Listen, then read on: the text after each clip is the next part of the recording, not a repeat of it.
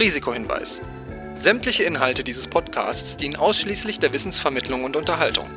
Es handelt sich dabei weder um Anlageberatung noch um Empfehlungen zum Kauf oder Verkauf bestimmter Finanzprodukte. Was du mit deinem Geld machst, entscheidest alleine du. Und jetzt geht's los. Die Online-Portale versuchen uns glaubhaft zu machen, dass sie äh, alle Produkte, alle Themen in sich vereinen. Das ist mitnichten so. Neil Ossing, der Investment Talk mit Peter Ehlers, dem Gründer und Herausgeber von Das Investment.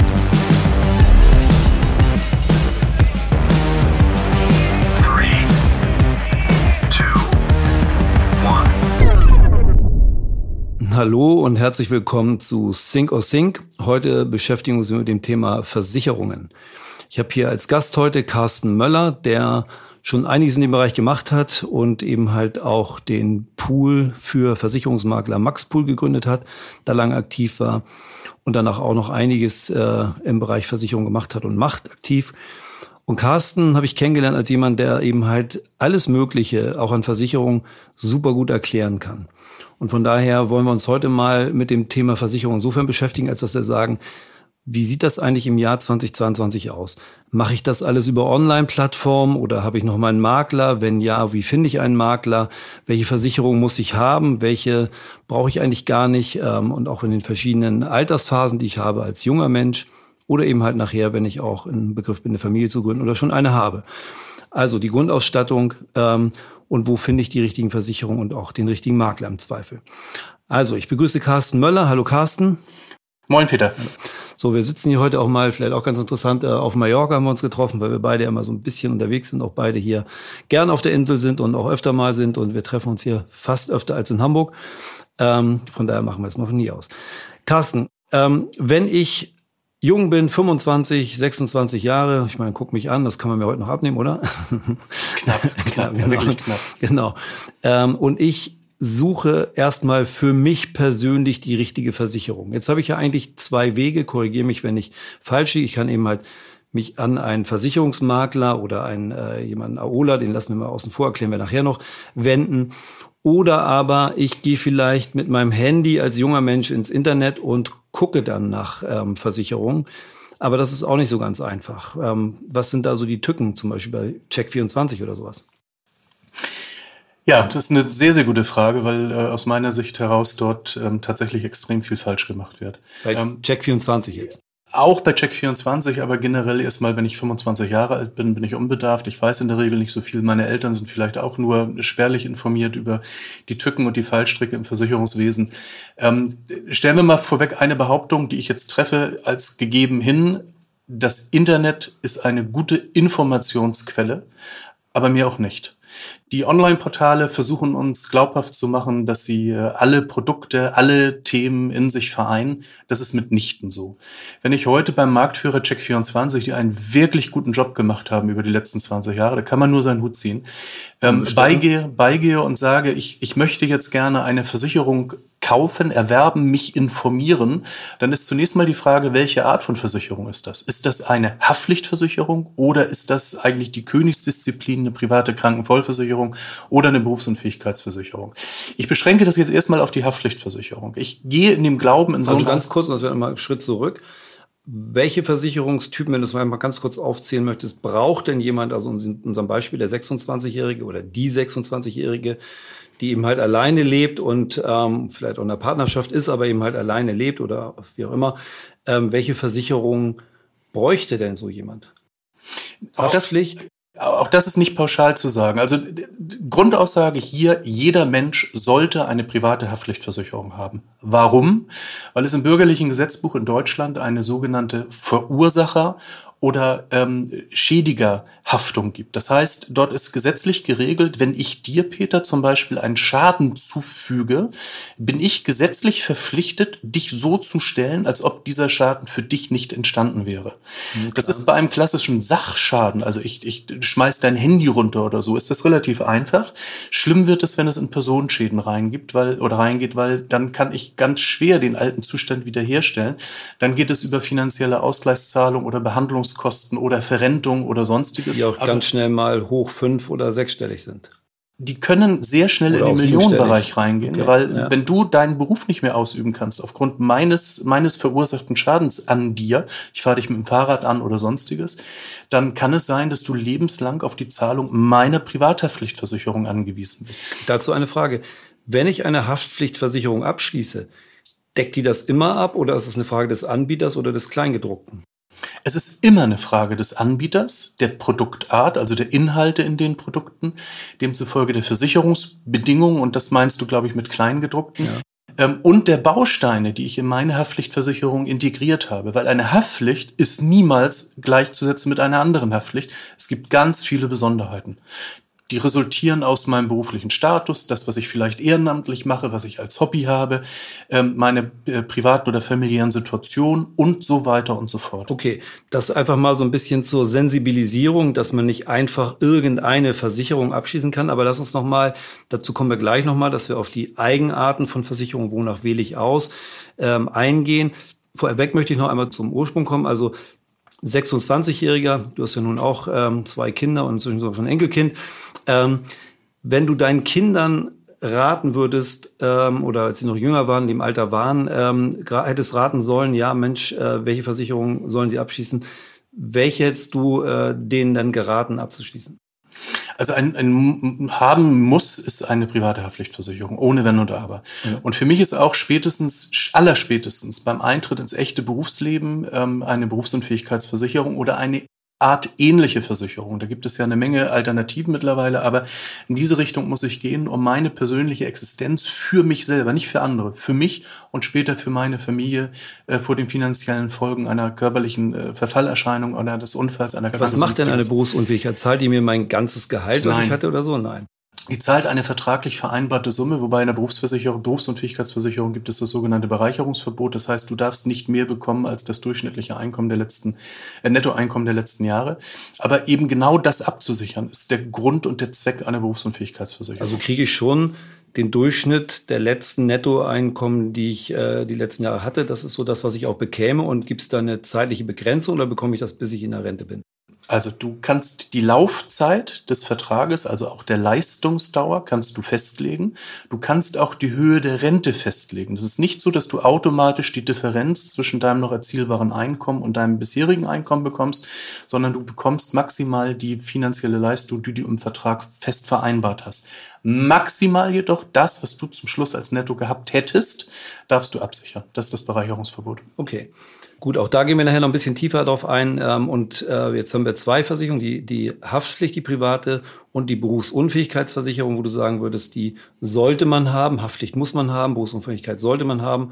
Ähm, Gibt es noch weitere, wo du sagst, ein junger Mensch, der jetzt so, keine Ahnung, zwischen Studium und Job ist oder vielleicht schon im Job ist, gibt es da noch irgendein Produkt, wo du sagen würdest, das sollte man haben? Also wenn man jetzt bei dem, was muss ich haben? Aus meiner Sicht. Also sagen wir eine Grundversorgung, so ein Muss gibt's ja nie, aber so, so wollen sagen, das sollte man schon haben, das würdest du auch deinen Kindern empfehlen, das abzuschließen. Was wäre das? Also aus meiner Sicht sind die beiden Produkte ein Muss. Und jetzt kommen Produkte, über die man sich immer trefflich streiten kann. Sinnvoll, nicht sinnvoll, brauche ich sowas, brauche ich sowas nicht. Wir wissen es erst am Ende unseres Lebens, welche Versicherung wir gegebenenfalls wirklich benötigt hätten oder tatsächlich haben. Dann ist es manchmal aber auch schon zu spät. In dem Augenblick, wo jemand in, ähm, in eine eigene Wohnung zieht, ähm, ist es vielleicht sinnvoll, eine Hausratversicherung zu haben. Sinnvoll, aber kein Muss. Was sichert die ab? Also was habe ich da? Die meine sichert Scheibe kaputt.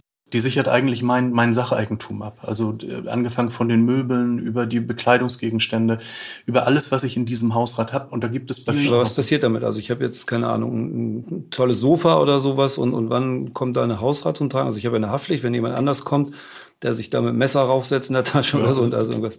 Klassische Hausratversicherung, Einbruch, Diebstahl, Leitungswasser, Sturm ähm, und alle Themen, die da sich drum ranken, inklusive eines sogenannten Außenversicherungsschutzes. Also immer dann, wenn die Sachen betroffen sind, die in dem Hausrat Bedingungen versichert sind, auch da gibt es große Unterschiede über die einzelnen Versicherungsträger, ähm, dann greift so eine Hausratversicherung. Aber nicht, wenn ich jetzt selbst irgendwas kaputt mache. Nein. Das sind Eigenschäden. Eigenschäden sind eigentlich in der Regel vom Versicherungsschutz ausgeschlossen. Okay.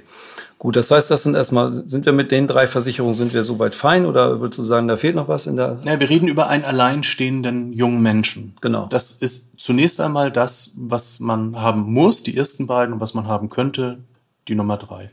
Alles andere, wie Rechtsschutzversicherung. Kfz ist eine Pflichtversicherung. Also wenn ich ein Auto ja. habe oder ein motorbetriebenes äh, äh, Fahrzeug, bin ich verpflichtet, Kraft Gesetz, ähm, eine Versicherung abzuschließen. Übrigens, der Trugschluss einer Privathaftpflicht heißt nicht, dass es eine Pflicht ist, die zu haben. In der Kfz-Haftpflicht ist es eine Pflicht. Hm. Ohne diese Versicherung kriege ich mein Fahrzeug überhaupt nicht zugelassen. Wenn ich die Beiträge nicht zahle, kommt der Staat und sagt du, du, du und meldet diese Fahrzeuge zwangsab. Okay, auch mal ganz interessant zu wissen, weil das äh, mit dem Thema setzt man sich ja nicht auseinander, weil man ja immer brav zahlt in aller Regel. Okay, gut, jetzt haben wir also diese drei äh, Grundtypen an Versicherungen, die wir so brauchen ähm, als junger Mensch. Und jetzt wollen wir so eine Versicherung oder diese drei abschließen, sagen wir mal. Und jetzt gehen wir zu bleiben wir beim, beim Internet. Jetzt ähm, sagen wir, okay, ich habe ja ein Handy, was brauche ich da einen Makler? Also gehe ich mal auf Check24 oder irgendeine andere Plattform. Was gibt's da noch? Wen haben wir da noch? Verifox. Verifox groß, ja. genau. Ähm, dann gehen wir dahin und suchen jetzt die richtige Versicherung. Wie funktioniert das, wenn ich jetzt hingehe und sage, ich muss jetzt als, als junger Mensch äh, mir die richtige Versicherung bei Verifox oder ja. bei, bei äh, Check24 suchen? Ja, ich gehe auf die Plattform und dann fragt mich die Plattform zunächst einmal, wer bin ich, wie alt bin ich, wo wohne ich und was will ich eigentlich. Dann sage ich eine Privathaftpflicht und dann äh, sagt das System in der Regel, ich gebe irgendeinen Standard vor, möchtest du sowas haben, ja oder nein? Und dann schlägt dieses Unternehmen in seiner sogenannten Produktanalyse hunderte von Möglichkeiten der Inklusion oder der Exklusion von Bausteinen in einem Versicherungsprodukt vor, die der normale Laie überhaupt nicht versteht. Er versteht sie nicht. Mhm. Und da fängt das Problem eigentlich an. Ich kaufe mitunter eine Versicherung, die viel zu inhaltsschwer oder viel zu inhaltslos ist für das, was ich eigentlich benötige. Und ich muss verstehen, dass auf diesen Plattformen nicht alle Versicherungen mit allen Produkten drauf sind, weil die Plattformen verdienen ihr Geld mit der Vermittlung der Versicherung. Und manche Versicherungsgesellschaften sagen, wir möchten mit dir nicht zusammenarbeiten, bitte nicht unsere Produkte einstellen. Warum dann, machen die das? Weil sie gar nicht zusammenarbeiten wollen mit solchen Plattformen. Die wollen über Makler vertrauen. Makler oder über ihre eigenen Ausschließlichkeitsorganisationen. Ja. Okay. Gut, das heißt also nicht zwangsläufig finde ich bei Verifox oder auch Check24 die richtigen zu mir passenden Produkte. Aber bleiben wir mal auf der Plattform. Es sind ja viele im Angebot. Jetzt wähle ich also äh, oder gebe ich mein Profil an, mein Suchprofil und habe ja eine ganz große Auswahl. Und jetzt, was mache ich dann? Ja, in der Regel entscheide ich mich dann für ein Produkt. Da gibt es dann noch äh, Entscheidungs... Wonach entscheide ich das? Ja, das ist eben die Frage, die in der Individuum, in dem Individuum Mensch liegt. Äh, viele entscheiden nach Preis, einfach billig, wobei billig ist meistens teuer. Ähm, oder aber man teuer, weil man am Ende dann doch mehr zahlt, weil der Versicherungsschutz nicht weit genug ist. Ja, meine Mutter hat mir mal beigebracht, wer billig kauft, kauft zweimal. Ne? Oder mhm. auch der andere Spruch war damals, wir sind viel zu arm, um billig zu kaufen. Ja. Ähm, also die Qualität eines Produktes ist mitunter äh, wesentlich wichtiger als der Preis. Ähm, manche Vergleichsportale, also zum Beispiel die benannten, geben dann noch so Verkaufshilfen, also ähm, besondere Produktstärken. Dann gibt es so ein Ranking, keine Ahnung, wie diese Rankings tatsächlich zustande kommen. Da ist man der, der Individualität des jeweiligen Vergleichsportals ausgeliefert. Oder man definiert Antrags- und Polizierungsgeschwindigkeit oder Leistungsqualität.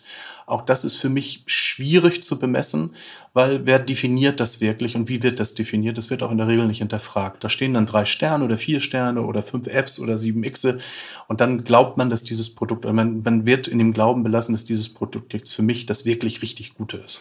Findest du, dass die Beschreibung der einzelnen Versicherungsprodukte gut genug ist, um sich zu orientieren? Also äh, tun die Versicherer genug, um Orientierung zu geben? Also in den Massenprodukten, Hausrat, Haftpflicht, Unfall, Rechtsschutz und Kfz, würde ich sagen 90 Prozent ja. Also okay. da wird, wird eine Menge erklärt. Also auch für einen Laien, der kann also schon sehen, okay, wie unterscheidet sich die jetzt von der anderen? Also der sieht schon, ich, hier, da ist das, das ja, Spezifikum. Ja, er kann es sehen, aber er kann es für sich nicht bewerten. Das okay. ist ja das Problem. Also ich lese etwas, ich verstehe es aber nicht. Und ich, ich kann etwas für mich da augenscheinlich vor Augen geführt bekommen, aber ich habe null Ahnung, was das für einen Wirkungsgrad auf mich und eventuell meinen späteren Schadensfall hat. Das, das funktioniert nicht. Also würdest du sagen, es ist nicht hilfreich, wenn ich sozusagen alleine ähm, bei Check24 oder so mir was aussuche, ohne wirklich Ahnung zu haben, bin ich dann doch wieder beim Makler am Ende des Tages? Also ich muss mir die Zeit nehmen, mich auf diesen Vergleichsportalen wirklich auch von den Informationen, meinem eigenen Anspruch an das Produkt komplett zu befriedigen. Wenn ich diese Zeit habe, Klammer auf, die nehmen sich die wenigsten Menschen, ähm, dann kann ich mit diesen Vergleichsportalen in diesen Massenproduktarten wirklich gut leben. Ansonsten fehlt mir die Expertise der Menschen, die sich in diesen Bereichen wirklich auskennen. Das können Versicherungsmakler sein, das können Versicherungsberater sein, das können aber auch Agenturen sein von Versicherungsgesellschaften, die oftmals wirklich gut ausgebildet sind. Okay, also mal jetzt ein bisschen sortiert und vereinfacht gesagt, entweder informiere ich mich vorher lange und ausgiebig, auch im Internet. Also wenn ich jetzt sage, bei mir muss es übers Handy laufen, dann nutze ich das erstmal, um richtig Informationen zu bekommen. Also auch äh, zu schauen, wie vergleiche ich Versicherungen miteinander, was sind eigentlich die Kriterien, äh, auf die es ankommt. Und dann kaufe ich bei zum Beispiel Check24 oder Verifox. Oder aber ich sage, ich habe diese Zeit nicht, auch die Muße nicht, mich da so tief rein, oder ich traue es mir nicht zu, was auch immer dann bin ich doch eher beim Makler oder wie du eben sagtest, bei einer, Agentur eines Versicherers oder eben halt auch bei der Ausschließlichkeitsorganisation der sogenannten AO, ähm, die eben halt dann zu einem bestimmten Versicherer gehören. Im Prinzip das, wenn man so will, das Maklernetzwerk einer, äh, das festangestellte Maklernetzwerk einer, einer Versicherung heißt eben halt Ausschließlichkeitsorganisation, die eben halt dann nur die Produkte der Versicherung verkaufen. Genau. Aber wenn jetzt, und das haben wir ja oft, ähm, ich weiß nur in meiner Kindheit, da hatten wir immer äh, im, im Haus äh, so drei Häuser weiter, da hatte einer ein Schild drin stehen, so Allianzversicherung äh, und ich weiß nicht, Beratung oder was auch immer. Da habe ich immer gedacht, na ja, also erst dachte ich, okay, ist ja eine tolle Marke und später dachte ich, na ja, aber jetzt hat er ja nur die Allianzversicherung. Also von daher kann der mir ja nicht unbedingt das beste Produkt aus, auswählen. Jetzt sagst du, na, die sind schon gut ausgebildet, aber ähm, haben die die nötigen die nötige Auswahl auch an, an Produkten? Nur innerhalb ihres Hauses. Ja. Also wenn, wenn ein. Weil gibt es auch Stellschrauben, dass Sie sagen können, Sie, Sie äh, passen das ein bisschen auf meine Bedürfnisse an oder haben die eigentlich so äh, standardisierte Grundtypen, in die Sie hineinarbeiten können? Also es gibt äh, bei den großen Gesellschaften natürlich äh, eine Produktlandschaft, die schon ein bisschen äh, Gestaltungsspielraum zulässt. Und ähm, ich werde lieber von einem, einem wirklich guten Agenten mit nur einem Versicherer bedient und betreut, als dass ich ähm, in der freien Wildnis als Unbedarfter irgendeinen Abschluss tätige. Weil die Agenten machen teilweise einen wirklich guten Job. Da gibt es sehr, sehr gute und es gibt wie überall auch sehr, sehr schlechte. Wenn ich bei einem sehr, sehr guten bin, kann mir ähm, in der Regel Schlechteres passieren.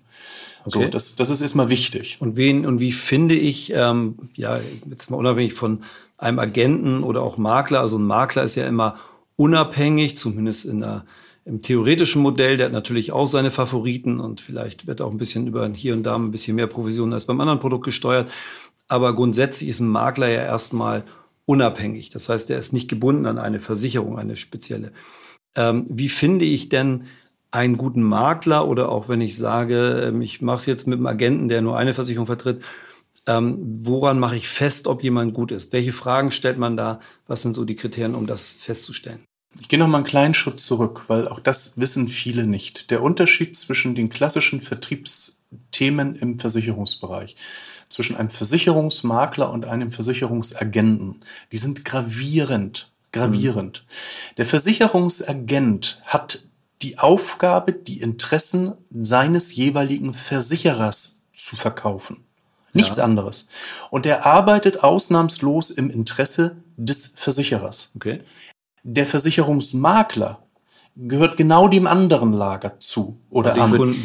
Der Versicherungsmakler hat Kraftgesetz und Kraftdefinition als sogenannter Sachwalter die Kundeninteressen zu, zu, berücksichtigen und seine Interessen auf dem Markt zu vertreten. Jetzt kommt der ganz große Unterschied.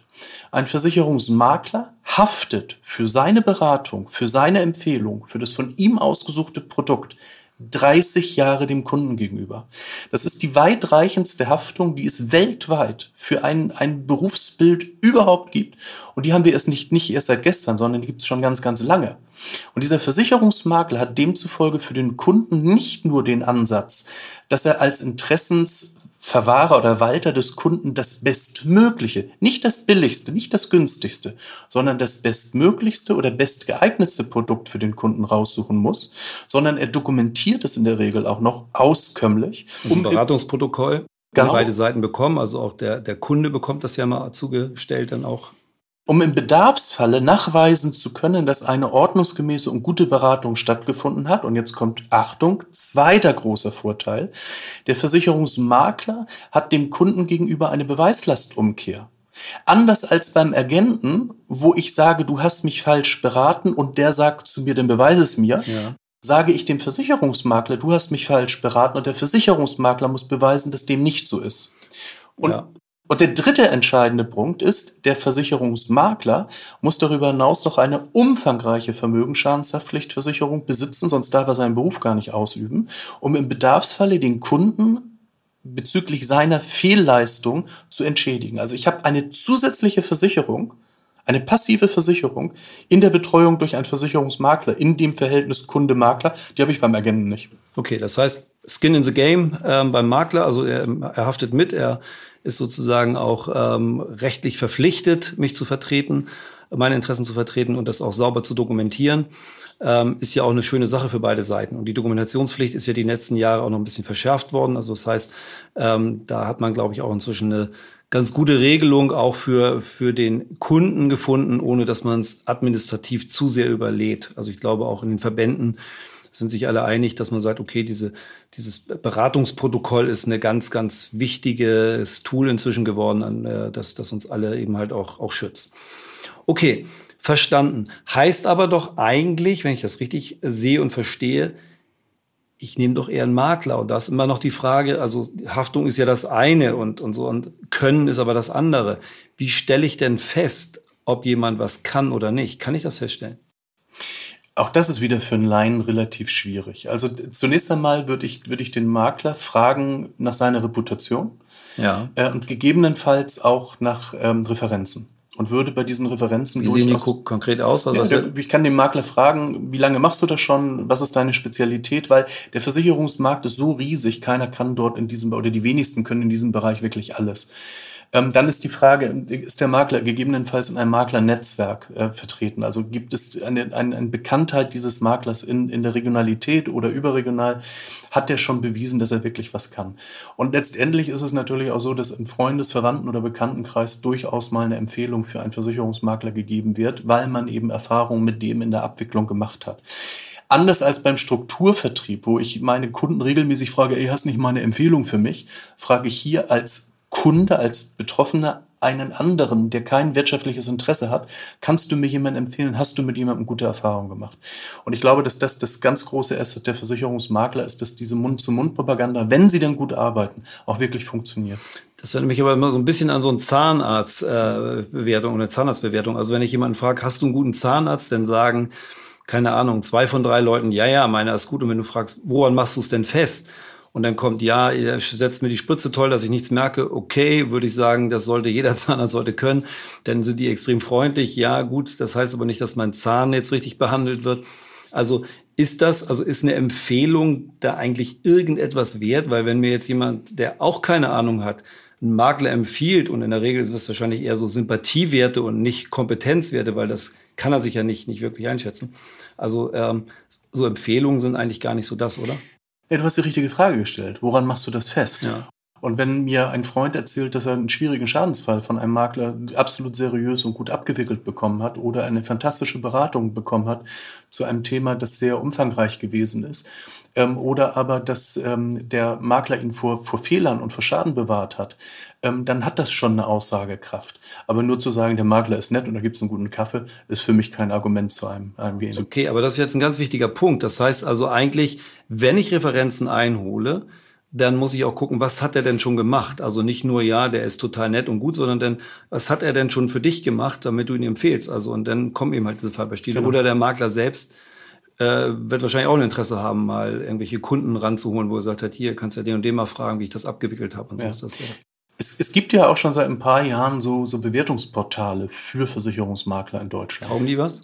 Ähm, es ist zumindest so, dass sie eine Information geben. Das ist ähnlich TripAdvisor. Ist ein Restaurant gut oder nicht? Mhm. Und oftmals äh, stehen da durchaus auch äh, kritische Anmerkungen oder auch positive Anmerkungen, wo ich ersehen kann, ist das jetzt eine Sympathiebewertung oder ist da wirklich was passiert, wo ich eine gute Beratung bekommen habe. Ne? Also wenn ich zum Beispiel jemanden habe, der schreibt, Mensch, ich bin jetzt beim Makler Peter Ehlers gelandet, äh, habe ich auf Empfehlung bekommen. Der hat sich meine ganzen Versicherungsunterlagen angeguckt, hat eine unglaublich intensive Beratung über mehrere äh, Termine mit mir gemacht und hat mir geholfen, dass ich jetzt gefühlt deutlich bessere Versicherungen für weniger Geld habe dann ist das schon mal ein Indiz. Oder aber ich habe jemanden, der, der sagt, mein Versicherungsmakler hat mich in einem schwierigen Unfall oder BU oder Krankheitsfall unterstützt und hat den Fall positiv für mich erledigt, dann hat das was mit Kompetenzen zu tun. Das ist ganz lustig, fällt mir gerade so eine kleine Geschichte an. Wir haben mal so einen ähm, sehr, sehr prominenten Sportler, ähm, der hat mal eine Family Office Lösung gesucht und dann haben wir ihn haben wir ein paar pitchen lassen und gesagt, okay, guck mal hier und da.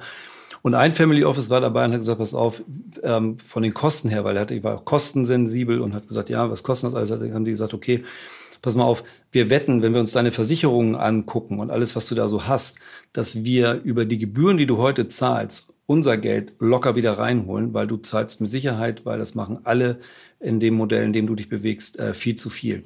Also man kann ja auch, ähm, zumindest wenn man ein sehr gutes Einkommen hat, äh, dann auch viel rausholen. Gutes Einkommen, da kommen wir zum nächsten Thema, oder beziehungsweise springen wir mal an unserem äh, Kliententypus. Wir sind also weg von dem jungen Menschen hin zu dem, der im Zweifel auch schon ein bisschen mehr verdient, ähm, der jetzt, keine Ahnung, äh, sagen wir mal 40 aufwärts ist und Familie hat oder gerade gründen will und äh, vielleicht auch ein Haus hat oder ähm, plant eins zu haben, eigene Wohnung, also ein bisschen Wohneigentum, Kinder als die großen Lebensthemen, die da gerade anstehen oder gerade angefangen haben. Ähm, was müsste derjenige oder diejenige sich in, in deiner Wahrnehmung noch an weiteren Versicherungen zulegen, um diesen Lebensabschnitt auch besser abzusichern? Also ich grenze jetzt mal die berufliche Tätigkeit, angestellt oder Selbstständige aus, weil ja. dann kommen wir noch auf ganz andere Themen. Reden wir ähm, vom Angestellten wir, gehen jetzt von einem ganz normalen Haushalt aus, äh, Mann, Frau, ein, zwei Kinder oder in Planung oder sonstiges und die haben sich gerade Immobilieneigentum angeschafft oder beschäftigen sich damit. Also unumgänglich Privathaftpflicht hatten wir vorhin schon. Unumgänglich Berufsunfähigkeitsversicherung, eventuell sogar für beide, wenn sie beide berufstätig sind. Für mich unumgänglich ähm, ist eine Risikolebensversicherung, weil wenn er der besser verdienende oder Alleinverdienende ist, dann muss die finanzielle Last von der Frau ferngehalten werden, wenn er vor der Frau gehen sollte und tatsächlich noch finanzielle Forderungen für Hauskauf, Hausbau, Kindererziehung, Studium und sonstiges vorhanden sind. Also eine wirklich vernünftige Risikolebensversicherung. Das müssen wir kurz erklären, genau. Also wir sind ja hier ähm, sozusagen in einer liberalen Gesellschaft unterwegs. Das kann auch die Frau sein, die eben halt der ja. Hauptverdiener ist. Also wer auch immer von beiden das macht, sollte auf sich selbst eine Risikolebensversicherung abgeschlossen haben. Das heißt, wenn der Hauptverdiener verunglückt, stirbt oder was auch immer passiert, dann bekommt man eben halt eine Versicherungssumme ausbezahlt, die Hinterbliebenen, mit der sie erstmal weiterleben können. Also zum Beispiel, keine Ahnung, mal eine halbe Million, wo man sagt, okay, da kann ich die nächsten zwei, drei Jahre erstmal mit haushalten, bevor ich mich gefangen habe, alles bezahlt habe. Und ähm, das wäre so das, das Modell bei einer Risikolebensversicherung, abgegrenzt zu einer Kapitallebensversicherung, wo ich ja eher anspare. Und wenn mir dann was passiert, dann fährt eben halt die Versicherungssumme ausbezahlt. Aber da kriege ich am Ende ja Geld ausbezahlt. Bei einer Risikolebensversicherung bekomme ich am Ende nichts. Das Geld ist weg. Es sei denn, ich verunglücke oder der Versicherte verunglückt, dann bekommt eben halt, bekommen die Hinterbliebenen eben halt das Geld. Das nur mal, damit die Produkte auch einmal klar haben. Was ist was? Wie gesagt, Kapitallebensversicherung nochmal, damit es auch richtig verstanden wird spare ich an, ist ein Ansparprodukt. Ich zahle natürlich auch für die Risikokomponente, ist vielleicht nicht das beste Ansparprodukt, aber es ist ein gutes Ansparprodukt, wenn ich zum Beispiel eine Immobilie auch äh, finanzieren will und das Risiko ausschließen will, dass wenn ich jetzt sterbe, dass, dass das auf einmal nichts mehr wert mit der Immobilienfinanzierung, richtig? Ja. Also, Lass uns auf die beiden Versicherungstypen nochmal kurz eingehen. Ja, es gibt, noch, es gibt noch einen dritten der, der dann äh, eine Betrachtung bedarf. Das ist nämlich die private Rentenversicherung. Ja. In der privaten Rentenversicherung habe ich das Risiko des Todes nicht mitversichert, sondern da habe ich nur eine Rente versichert. Genau. In der Kapitallebensversicherung habe ich das Risiko des Todes mitversichert und einen Sparvorgang, wie du das eben ganz richtig erklärt hast. Und in der rein klassischen Risikolebensversicherung habe ich nur den Tod als Risiko. Und jetzt Obacht und ganz vorsichtig. In einer Risikolebensversicherung muss aus steuerlichen Gründen immer der schlechter Verdienende der Versicherungsnehmer sein und der besser Verdienende das versicherte Risiko sein. Weil der Versicherungs das muss so sein, ist gesetzlich das, geregelt. Nein, es ist nicht gesetzlich geregelt. Aus steuerrechtlichen Gründen Okay. ist es wichtig, weil die Versicherungsleistung an den Versicherungsnehmer steuerfrei ausgezahlt wird. Okay. Wenn jetzt der Peter Ehlers seine Frau versichern möchte und macht als Versicherungsnehmer auf sein eigenes Leben eine Risikolebensversicherung über 500.000 Euro, dann bekommt die Frau das in die Erbschaftsmasse reingerechnet. Wenn aber die Frau von Peter Ehlers die 500.000 Risikolebensversicherung abschließt, auf das Risiko von Peter Ehlers und Peter Ehlers macht von seinem Recht des Ablebens Gebrauch, bekommt die Frau die 500.000 Euro als Auszahlung aus der Versicherung steuerfrei, weil es eine Risikoabsicherung ist und sie der Versicherungsnehmer war. Das ist zum Beispiel ein ganz, ganz wichtiger Punkt. Also ich denke mal, in der Regel versichert sich der Falsche, nämlich derjenige, der gut verdient, also der Hauptverdiener, weil der denkt, okay, ich schließe ab auf mein Lebensrisiko. Aber eigentlich genau falsch rum müsste es der Geringverdiener sein, der eine Risikolebensversicherung abschließt. Okay. Absolut, absolut. Und deshalb macht man in einer Familie, in einer guten Beratung auch immer eine Überkreuzabsicherung. Also der eine ist Versicherungsnehmer und der andere versicherte Person und in dem anderen Vertrag ist der andere Versicherungsnehmer und die erstgenannte versicherte Person. So dass man diese Steuerfreiheit, also unabhängig irgendwelcher Erbsteuerthematiken, tatsächlich äh, abgehakt hat. Okay, sehr gut. Okay, wir haben also dann die Risikolebensversicherung, die du als zusätzliche Versicherung genannt hast. Gibt es weitere? Ja gut, wenn ich ein Haus kaufe oder eine Wohnung kaufe oder ein Haus baue oder eine Wohnung baue, dann, dann muss unbedingt eine Wohngebäudeversicherung da sein. Das ist Pflicht, verpflichtend eigentlich überall, wenn ich finanziere. Die Banken wollen das unbedingt haben. Ähm, aber das ist natürlich ein, eine hohe Investition, die ich tätige in eine Immobilie. Und diese Immobilie muss vor den Gefahren, die auf sie lauern, abgesichert sein. Vorsicht, auch hier gibt es wieder gravierende Unterschiede. in Aber ganz kurz, was ich, äh, versichere ich damit? Also, ich habe zunächst mal Feuerschäden. Ich habe, Hat wenn ich die Feuerkasse? Die Feuerkasse ist eigentlich die Okay. Wohngebäudeversicherung. Früher gab es die Pflichtversicherung regional in Deutschland. Zum Beispiel die Hamburger Feuerkasse war der Hamburger Regionalversicherer, der eben die verpflichtend diese ganzen Sachen gemacht hat. Das hat man mit der, mit der Aufhebung dieser, ähm, dieser äh, Verpflichtung bei einem Anbieter tatsächlich auf alle verteilt. Aber ich muss heute mir meinen geeigneten Anbieter aussuchen. Ich habe eine Feuerversicherung, ich habe ähm, eine Sturmversicherung, ich habe eine Hagelversicherung, ich habe äh, bei erweiterten Deckungen eine, eine Erdbebenversicherung, ich habe eine, eine äh, Schneelastversicherung, ich habe also alle Gefahren, die sich in Leitungswasserversicherung, ich habe Flutversicherung, Überschwemmungsversicherung, alles das, was ein Haus gefährdet, ist tatsächlich in so einer Police darstellbar. Darstellbar heißt, es muss vernünftig zusammengestellt werden. In Das ist Produkt nicht ist verschiedenste- zwangsläufig drin. Ich kann das sozusagen modular dazu wählen und natürlich jedes Modul, was ich wähle, kostet natürlich auch ein bisschen. Richtig. Und das kommt ganz stark drauf an, auf den Standort einer Immobilie, auf die Gefahren, die in dieser Region warten, auch auf die finanziellen Möglichkeiten der Person oder der Familie, die diese Immobilie versichern möchte. Dann kann ich mit Selbstbehalten jonglieren. Also ich kann durchaus einen hohen Selbstbehalt reinnehmen, dafür die Prämie reduzieren. Aber das muss man in einer Beratung oder in einer Eigenberatung, ich berate mich selber übers Internet, richtig machen. Und ich muss mir die Zeit nehmen, mich mit diesen Themen wirklich zu beschäftigen. Okay, sehr gut. Also wir haben jetzt, äh, das wären jetzt alle Versicherungen, würdest du sagen, in dem Alter muss man noch eine weitere abschließen. Na, jetzt kommen wir wieder zu den ich könnte. Also meine Nenn mal eine, eine könnte, wo du sagen würdest, das ist schon ein gutes könnte. Ja, ich würde, ich würde eine ganz spezielle Art der Unfallversicherung dieser Familie dringend empfehlen. Und zwar sind das, in der Unfallversicherung gibt es normalerweise immer die Absicherung nach sogenannten Invaliditäten. Also gibt es eine, einen Invaliditätsgrad, der richtet sich nach einer sogenannten Invaliditätstafel und dann gibt es sogenannte Progression und dann gibt es einzelne Körperteile, die einen gewissen Wert darstellen und so weiter. Wäre für mich, für diese Familie viel zu, viel zu kompliziert und viel zu überflüssig. Also ist meine persönliche Meinung. Ich würde eine Unfallversicherung abschließen, die sich an diesem in der Haftpflichtversicherung schon zitierten Paragraphen der Verursacher oder äh, Schadens- oder Schädigerhaftung resultiert oder äh, festmacht. Es gibt einige wenige Anbieter, die die Unfallversicherung aus meiner Sicht der Dinge komplett revolutioniert haben. Dort heißt es, wenn jemand in einer in dieser speziellen Unfallversicherung ist, dann wird jeder Unfallschaden so bewertet, als ob ein Dritter den ausgelöst hat und man tut so, als ob eine fremde Haftpflichtversicherung alles, was für diese Familie jetzt oder für diese Person an Kosten oder an Entschädigungen zukommt, wird bezahlt.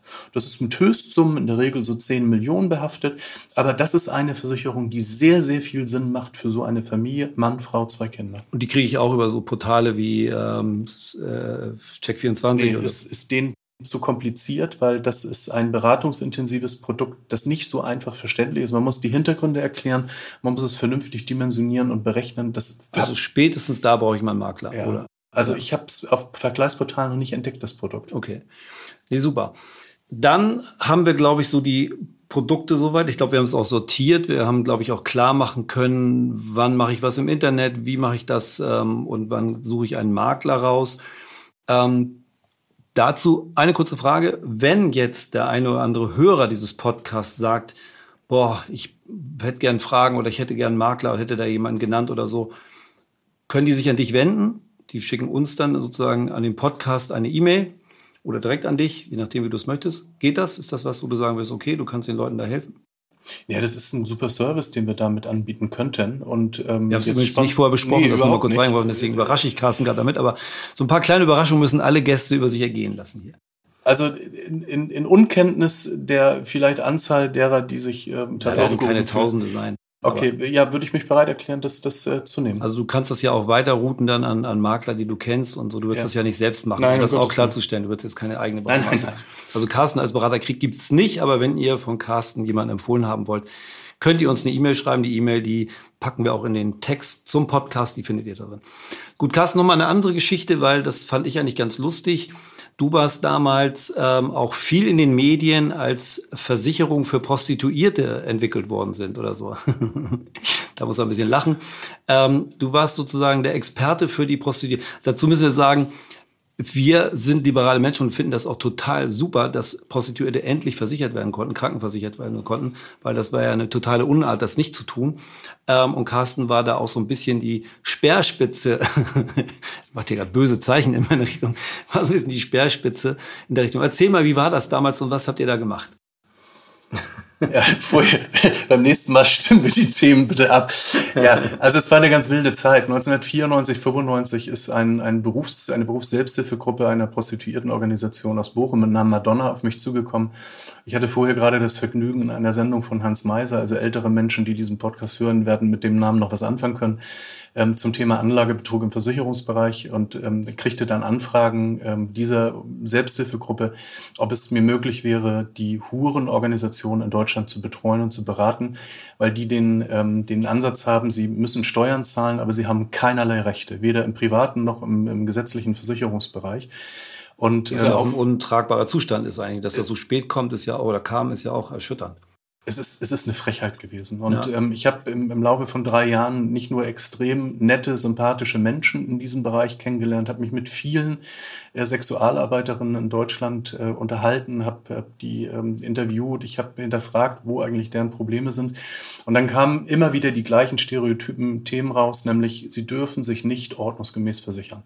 Weder in der gesetzlichen Kranken, noch in der gesetzlichen Renten, noch, noch in der privaten. Man musste Berufsbezeichnungen erfinden, die es nicht gab. Man hat zum Beispiel in Anträge großer privater Krankenversicherungsgesellschaften dann Fachbegriffe wie Fleischfachverkäuferin oder Fleischgroßhändlerin, zynisch. zynisch, total Wahnsinn. böse. Ja. Ähm, oder Avon-Beraterin oder Tupperwaren-Beraterin oder das Beste, was ich gelesen habe, war Soziolotries. Da habe ich dann erstmal überlegt, was ist Soziolotries? Da gab es noch so einen Film, Buck Rogers, da war die Prostitution unter dem, der Berufsbezeichnung Soziolotries ähm, dargestellt. Und solche Sachen, mit solchen Sachen habe ich mich auseinandergesetzt. Ich habe damals ganz, ganz viel, die Bundesregierung war noch in Bonn, ähm, mit den ganzen politischen Parteien für diese Huren-Selbsthilfegruppen Verhandlungen geführt. Ich war bei den Bündnis 90 Grünen, ich war bei der CDU, CSU, ich war bei der FDP, ich war bei der PDS, so hieß sie damals noch, bei Gregor Gysi, ich habe mit der SPD gesprochen. Wir haben es tatsächlich geschafft. Aber waren die Parteien alle offen? Ich meine, Grüne und FDP wahrscheinlich sofort, aber so jetzt CDU wahrscheinlich gar nicht und ähm, SPD, Linke? also es, es herrschte ein, ein ziemlicher Konsens in der Thematik, dass es so eigentlich nicht mehr geht. Okay. Und ähm, man, man hat letztendlich, haben, haben wir auch mit dafür gesorgt, dass äh, diese, diese Unsäglichkeit des Zustandes aufgelöst und aufgehoben wurde. Und die Frauen konnten dann plötzlich auch als Arbeitnehmerinnen in Bordellen oder äh, ähnlichen Etablissements oder Clubs angestellt werden. Also sie konnten richtig den Beruf ausüben. Also ein bisschen so, es ist jetzt gerade dieses Lied Laila auch unterwegs. Das heißt also, da ist eine Bordellbetreiberin, früher hat man das ein bisschen umgangssprachlich Puffmutter genannt. Und ähm, da konnten sich dann äh, auch denn Damen, die diesen Job ausüben wollten, anstellen lassen als richtige Angestellte mit deiner Lohnsteuer, die sie hatten, oder Einkommensteuer später. und dann äh, auch einer ganz klassischen Versicherung, äh, also was wir alles an Lohnabgaben haben, eben halt für Rente, Kranken, ähm, das war da alles mit drin. Ja, und auch die selbstständig tätigen Sexualarbeiterinnen äh, oder Arbeiterinnen im sexuellen Bereich ähm, durften dann äh, sich tatsächlich auch in der Sozialversicherung anmelden. Das ist bis heute Gott sei Dank beibehalten worden. Und wir haben dann auch private Anbieter gefunden, die bereit gewesen sind, eine Prostituierte oder unter ihrer Berufsbezeichnung Prostituierte ähm, tatsächlich zu versichern. Erstaunlich war. Welche Versicherungen haben da mitgemacht? Einige, ich will, will, jetzt ganz bewusst keine Namen nennen, weil Aber das auch gesagt, große, oder? Auch große. Es war, wie gesagt, eine wilde Zeit. Das Interessante und Lustige dabei ist äh, im Nachgang, ähm, die, die Frauen haben von ihrem Recht, sich als Prostituierte im privaten Bereich zu versichern, sehr, sehr selten Gebrauch gemacht, weil sie immer Angst hatten, dass der Antragssachbearbeiter vielleicht ihr Nachbar oder ein Stammfreier ist und dann äh, plötzlich in, in eine ganz blöde Situation rutscht. Also die haben plötzlich die Angst bekommen, ehrlich zu sein. Vorher hatten sie eigentlich die Angst davor, nicht ehrlich sein zu dürfen. Hochgradig interessant. Es hat mich, es hat uns damals in extrem viele Medien gebracht. Also wir waren Stammgast in allen möglichen Sendungen, auch im Fernsehen in Deutschland weil das Thema Sex ist immer ein Thema, was sich gut verkauft und Prostitution ist halt ein Reizthema. Aber ich habe es als Versicherungsvertreter geschafft, ins Heute-Journal, ins Heute-Magazin, in die Tagesschau, in die Tagesthemen zu, zu Sandra Maischberger, zu Lilo Wanders und so weiter zu kommen, ohne jemanden betrogen zu haben. Wahnsinn. Und das ist nicht schlecht. Das ist natürlich die richtig gute Steigerung, ist natürlich jetzt heute in diesem Podcast zu ZDF heute und all diesen Sendungen. Also von daher hast du auch da einen Mediensprung gemacht. Ein, brutal, ein oder, brutal. Oder? Ja, ich finde die Fragen hier auch viel besser. genau. Vor allem ist es ein bisschen länger. Die Interviews sind da immer ein bisschen sehr verkürzt.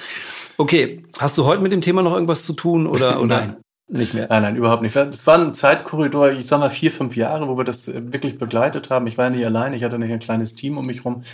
Ähm, wir haben überhaupt kein Geschäft aus diesem ganzen Thema jemals machen. Also reiner Idealismus. Ja, gar nicht mal. Wir haben, wir haben natürlich, äh, also klar, mich hat das Thema echt gefesselt, weil ich das eine Schweinerei gefunden habe, was da eigentlich mit diesen, mit diesen Menschen gemacht wurde. Und ich wiederhole nochmal, ich habe wirklich viele, viele nette Menschen kennengelernt, bin auch heute noch mit der einen oder anderen Person aus diesem Umfeld äh, befreundet. Mhm. Ähm, hochintelligente Menschen teilweise dabei und äh, wirklich auch auf dem Boden gebliebene, total normale Menschen, die einfach einem anderen Berufsbild nachgehen.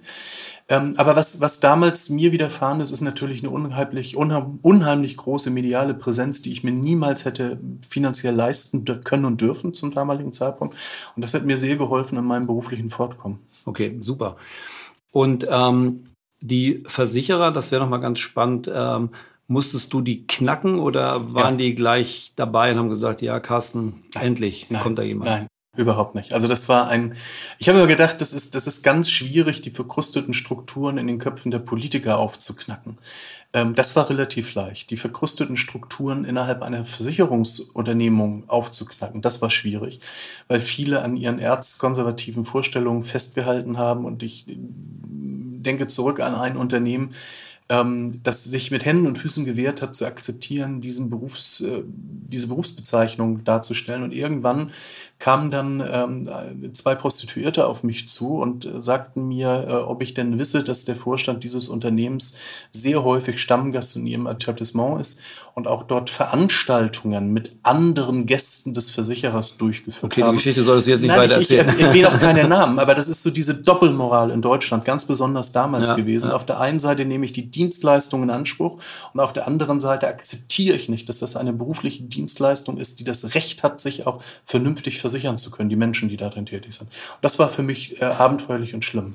Ja, also ich glaube, als Hamburger hat man, glaube ich, auch ohnehin, jetzt wenn man da gebürtig ist und damit aufgewachsen ist, sowieso äh, keine großen Berührungsängste. Ich habe auch als, als Jugendlicher dann schon immer ähm, auf dem Kiez Essen ausge, äh, ausgeteilt, in, von so einer Großküche, einer großen Freiheit war die immer hinten. Kam mit so einem kleinen äh, Handkran alles runtergefahren und dann habe ich das eben halt auch in die Bordelle verteilt, das Essen. Das war damals so ein klassischer äh, Schülerjob, den ich gemacht habe. Und ähm, da habe ich die halt auch alle kennengelernt. Das war alles total lustig und locker. Also ich glaube, da habe auch ein ganz anderes, entspanntes Verhältnis, wenn man hier in Hamburg oder letztens sogar auf Mallorca, aber sonst in Hamburg aufwächst. Genau. Also super. Ähm, und wir freuen uns alle und vor allem können die, wissen die Prostituierten jetzt auch nochmal, wem sie das alles auch zu verdanken haben. Die Speerspitze der Versicherung für Prostituierte. Sehr gut. Also auch im Namen aller Prostituierten nochmal großen Dank an dich, Carsten. okay, wir kommen jetzt zu einem letzten Teil unserem kleinen sogenannten Fragenhagel. Ich stelle dir auch, das ist ein bisschen überraschend für Carsten, er guckt mich gerade ganz entgeistert an, aber ähm, wir stellen noch mal ein paar kurze Fragen und du musst eben halt dann mit Ja, Nein oder eben halt eines der genannten Optionen, alle der genannten Optionen nennen, die, ähm, die wir reinbringen. Wir machen auch einfache Themen. Ähm, wer wird Vizemeister in der Fußball-Bundesliga diese Saison? Leipzig. Leipzig, okay, super. Wer steigt aus der zweiten Liga auf? Äh, Paderborn. Wer noch? Nur einer. Paderborn und äh, der HSV. Und wer ist über Relegation? Darmstadt. Darmstadt. Okay. Ich bin, ich bin ein riesen Pauli-Fan, muss ich dazu sagen. Aber die verkacken es diese Saison total. Ja, wir haben gerade mit dem Trainer nochmal neulich gesprochen, im Schulle, und der meinte eben halt, die Mannschaft wäre noch sehr jung, muss noch ein bisschen reifen, also in ein paar Monaten kommt die richtig in Fahrt, aber momentan sind die noch nicht ganz an dem Punkt. Genau, aber dann äh, nimmst du mir schon wieder eine Frage fast weg, ähm, aber ich weiß ja, dass du auf dem HSV noch steht, Ja. HSV oder Pauli? Wenn sie gegeneinander spielen, Pauli, aber ich bin auch für den HSV. Okay, super. Also da haben wir auch noch mal ein paar schöne Versicherungsthemen im Fragenhagel gehabt. Nein, Carsten ist ja auch ein großer Fußballer, großer Kicker. Wir sind einen Jahrgang auseinander und haben beide auch damals in der höchsten Spielklasse gespielt. Von daher kennen wir eben halt auch viele Spieler und Leute und äh, haben natürlich auch Fußball nach wie vor noch als großes Thema, wobei wir auf dem Platz wahrscheinlich, keine Ahnung, wie es dir geht, aber ich habe neulich mal bei Kick mit Herz mitgespielt und äh, war so ein bisschen erschüttert. Aber ich hatte acht Jahre auch kein Fußball mehr gespielt.